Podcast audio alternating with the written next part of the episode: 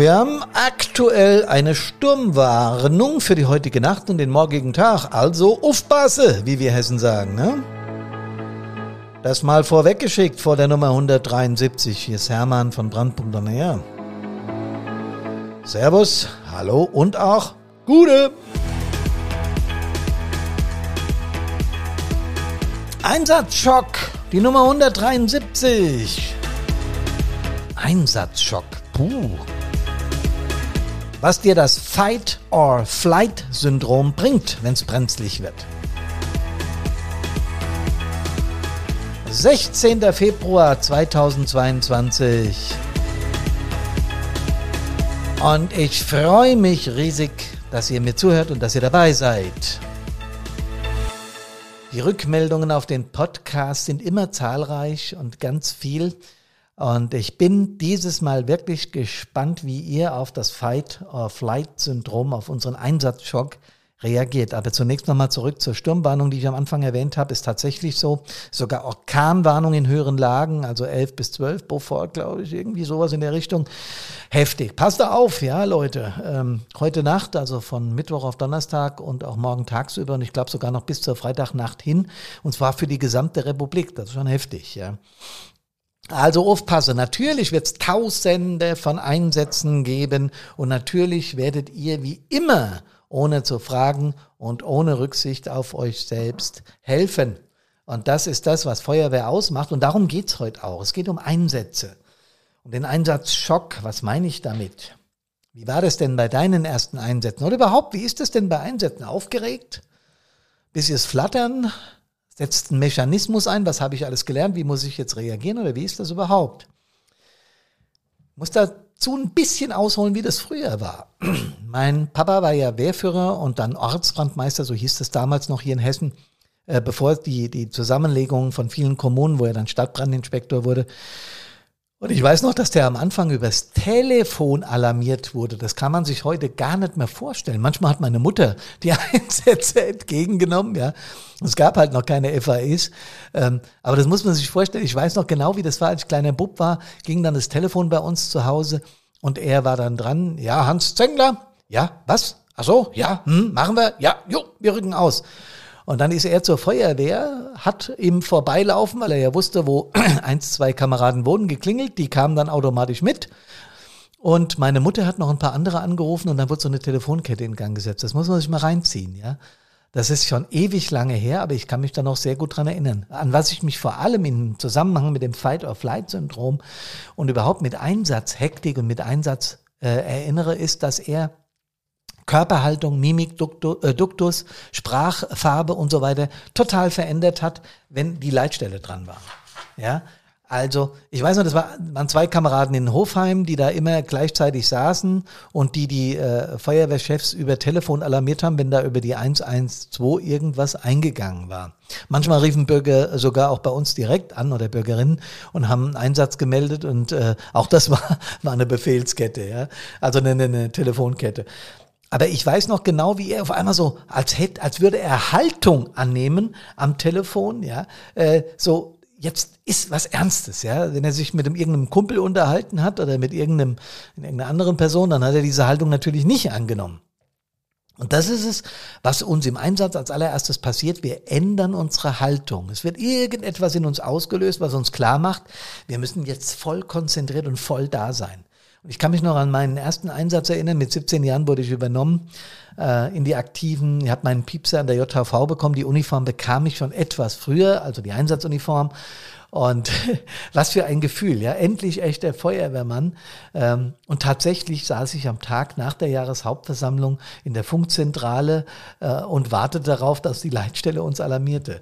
Äh, da waren noch einige andere Frischlinge außer mir, ich weiß das noch ganz genau. Äh, und einige Kumpels taten so, als wären sie irgendwie beschäftigt und haben ihre Stiefel geputzt oder sowas, ja. Wir haben einfach drauf gewartet, wann geht's denn endlich los? Und natürlich ging's nicht los.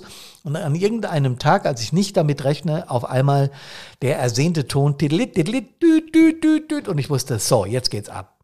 Ich an meinen Spind, den fast umgerannt. Mein ganzer Körper stand total unter Strom. Ich war aufgeregt. Ich war, yo, äh, wirklich über die Maßen voll gepumpt mit Adrenalin und an meinen, an meinen Spind. Und ich dachte, ich wohnte ja damals in der Feuerwehr mit meinen, mit meinen Eltern.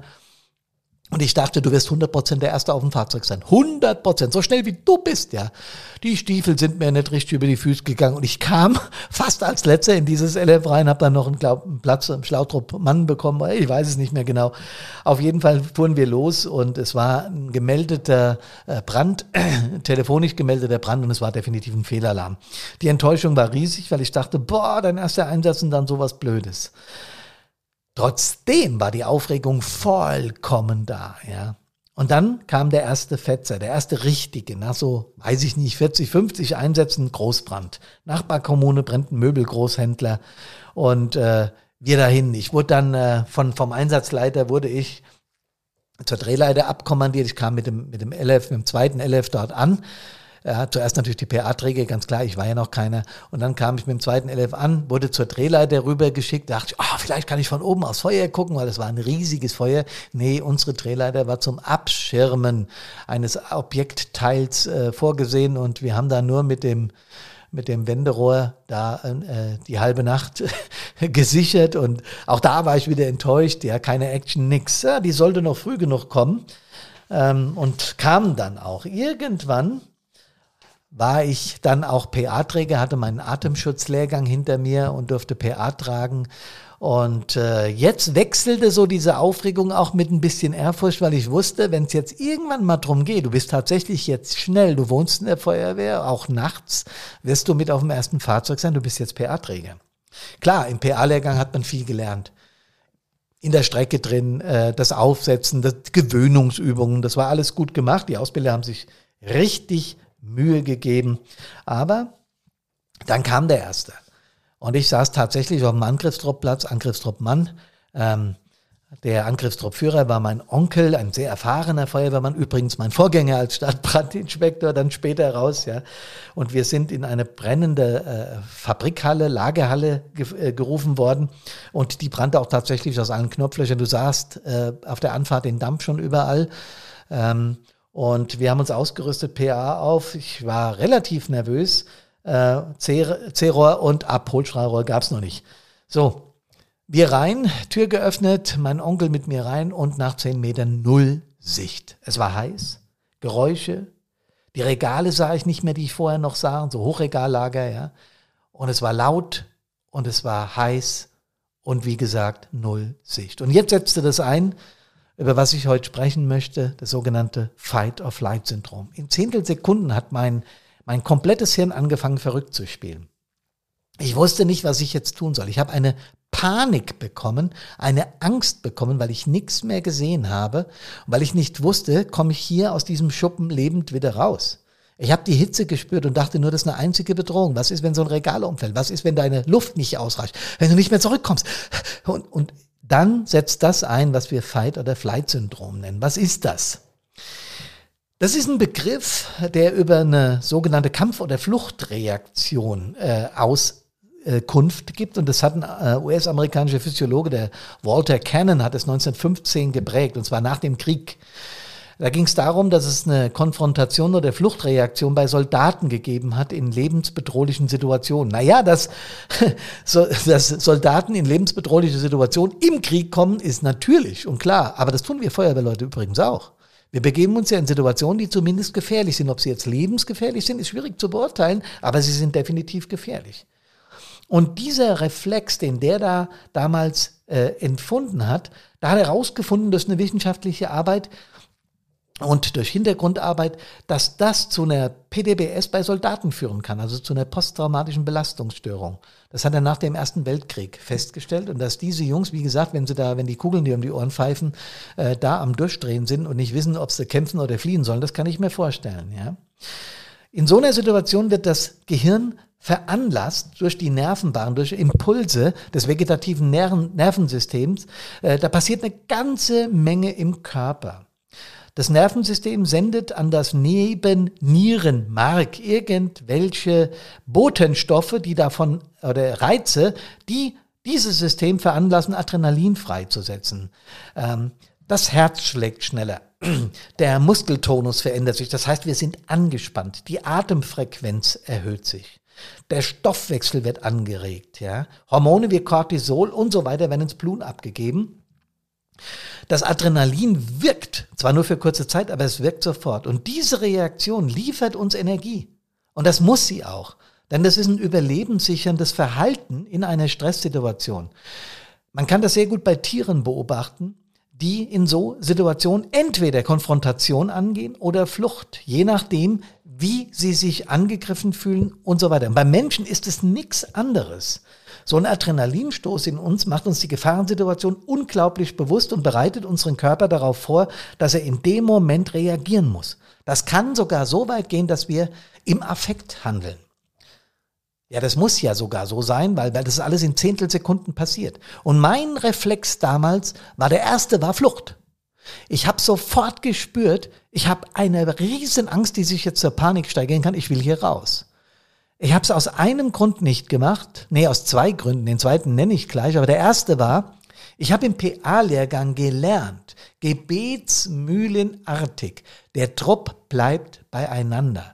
Und das war einer von zwei Gründen, warum ich nicht den Abgang gemacht habe. Denn Leute, ich hatte eine Panik in mir, das könnt ihr euch vorstellen. Jeder, der mal Innenangriff gemacht hat, jeder, der das erlebt hat, weiß, dass es zumindest ein mulmiges Gefühl ist. Ich weiß, es gibt die Obercoolen, die sagen, nö, mir hat das nichts ausgemacht.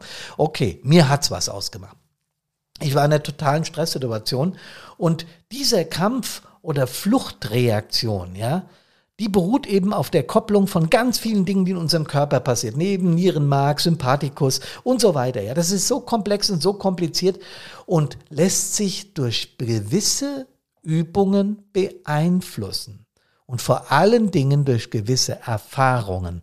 Und das ist das, worauf ich gleich noch eingehen werde. Aber dieser kurzfristige, ganz brutale Stress kann sogar dazu führen, dass der Organismus komplett zusammenbricht.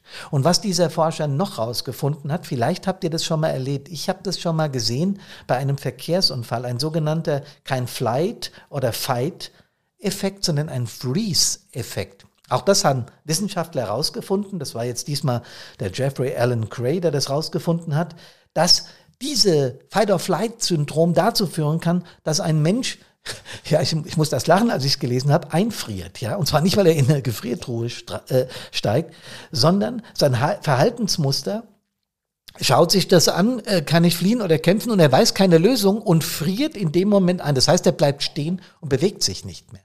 Er ist zu keiner Bewegung, zu keiner Artikulation, er redet nicht mehr und, und plötzlich ist er wie eingefroren, könnt ihr euch das vorstellen, ja? Also er ist einfach nicht mehr fähig, wenn ihr sowas mal erlebt, dann hat das damit zu tun, dass der Körper auf dieses Fight-or-Flight-Syndrom genau damit reagiert, dass der Mensch einfriert. Im Übrigen haben Frauen da noch eine etwas positivere Wirkung in dem Fight-or-Flight-Syndrom, weil sie von Natur aus so geprägt sind, dass sie den Schutz der Gruppe suchen. Das ist in der Frau verankert, Familie und so. Ja, das sind die ein Tick besser wie wir Kerle. Also sie sie haben nicht so sehr dieses Freeze-Syndrom, sondern eher das Friend and Befriend-Syndrom. Das das das nennen die Wissenschaftler so. Also sie suchen in dem Moment den Schutz der Gruppe. Sie können also reagieren. Wobei, wenn wir dieses Freeze-Syndrom haben, nicht mehr reagieren können, wir sind wie erstarrt. Und du musst dann schon sehr an einem rumzerren und ihn wieder ins Bewusstsein holen, um ihm klarzumachen, du, jetzt geht's weiter. Ja, also das haben Wissenschaftler rausgefunden. So, was machen wir denn jetzt mit dieser ganzen Geschichte? Also das Wichtigste ist, ich will euch mal sagen, wie der Einsatz ausgegangen ist.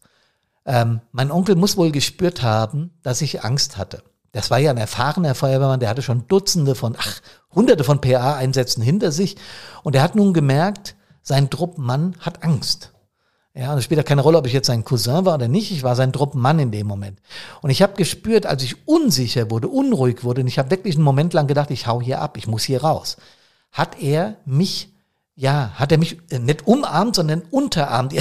Nee, wie drücke ich das besser aus? Er ist mit seiner Hand unter meinen Arm, ich hielt mit der linken das Strahlrohr, mit der rechten den Schlauch, und er ist da so unter meinen Arm und hat mir irgendwas ins Ohr ge- gebrüllt und der P A, ja, wir hatten damals keine, keine, beide keine zwei Meter, nur eins, und er hat dann zu mir gesagt, was?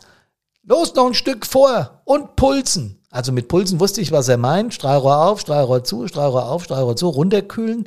Ähm, und durch diesen ja, Befehl, den er mir gab und durch dieses Unterhaken bei mir, habe ich plötzlich das Gefühl von Sicherheit bekommen.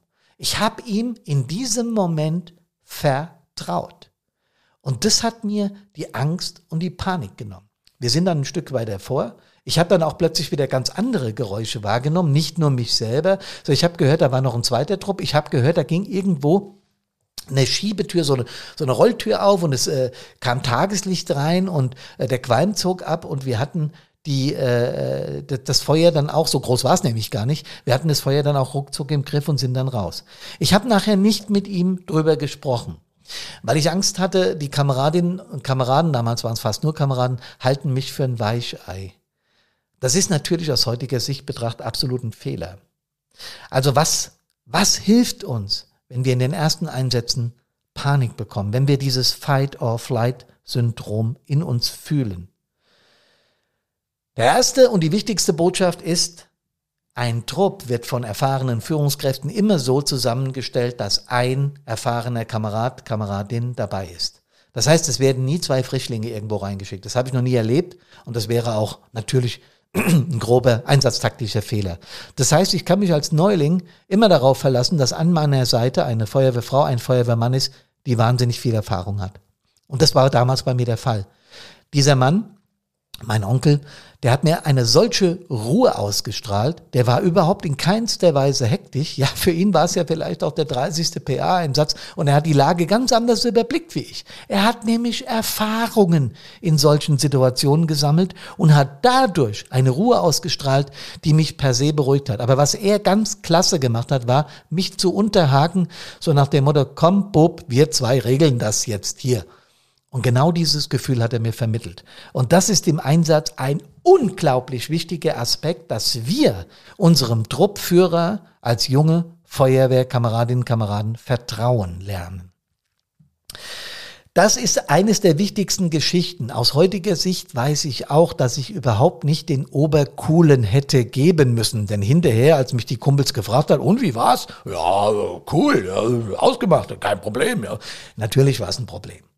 Und aus heutiger Sicht würde ich das auch eingestehen und zugeben, weil es was völlig Menschliches ist, dass wir in solchen Situationen Angst um unsere Gesundheit, um unser Leben haben. Denn das Fight-or-Flight-Syndrom wird vom Körper ja in einer solchen Geschwindigkeit ausgelöst. Also andersrum, der Körper wird auf diese Situation, auf diese gefährliche Situation in Zehntelsekunden vorbereitet. Ihr wisst schon, was ich gerade vorhin gesagt habe, Erhöhung der Atemfrequenz, die Blutzufuhr wird äh, beschleunigt, die, äh, äh, die, die, die Atmung verschnellert, die, der Muskeltonus baut sich auf, sodass wir wie, wie ein Tier vorm Sprung äh, bereit sind, Situationen auszuhalten. Und das ist gut so. Und wenn der Körper auf so Dinge so reagiert, dann dürfen wir das als Kameraden auch. Denn das hat überhaupt nichts mit Weichei oder sowas zu tun, sondern das hat was mit Vernunft zu tun. Wenn ich einen Einsatz ernst nehme und wenn ich die Dinge, die im Einsatz passieren, reflektiere und sage, ich hatte in diesem Einsatz Angst und es folgten bei mir, glaubt mir, Dutzende, Hunderte von Einsätzen, in denen ich Angst hatte, Ekel, Emotionen, Äh, Verletzte, die, die, die, die, die mich äh, ja, traurig gemacht haben, Angehörige, die mich sprachlos gemacht haben, weil sie um ihre Leute getrauert haben und so weiter. Das alles, das alles ist es, was ich euch vermitteln will und was zutiefst menschlich ist. Und das ist der Punkt, an dem wir mit euch gemeinsam, wir von Brandpunkt, arbeiten, weil Menschlichkeit im Einsatz sollte normal sein. Ich bin meinem Onkel bis heute sehr, sehr dankbar, dass er mich damals sauber durch diesen Einsatz gebracht hätte. Denn wenn ich geflohen wäre oder wenn ich Angst gehabt hätte, die sich nicht mehr gelegt hätte, hätte ich vermutlich aufgegeben. Und ich bin so froh, dass ich mein Leben lang Feuerwehrmann sein dürfte. Glaubt mir. Kommt gesund durch den Sturm und aus allen Einsätzen wieder heim. Servus, hallo und Gude.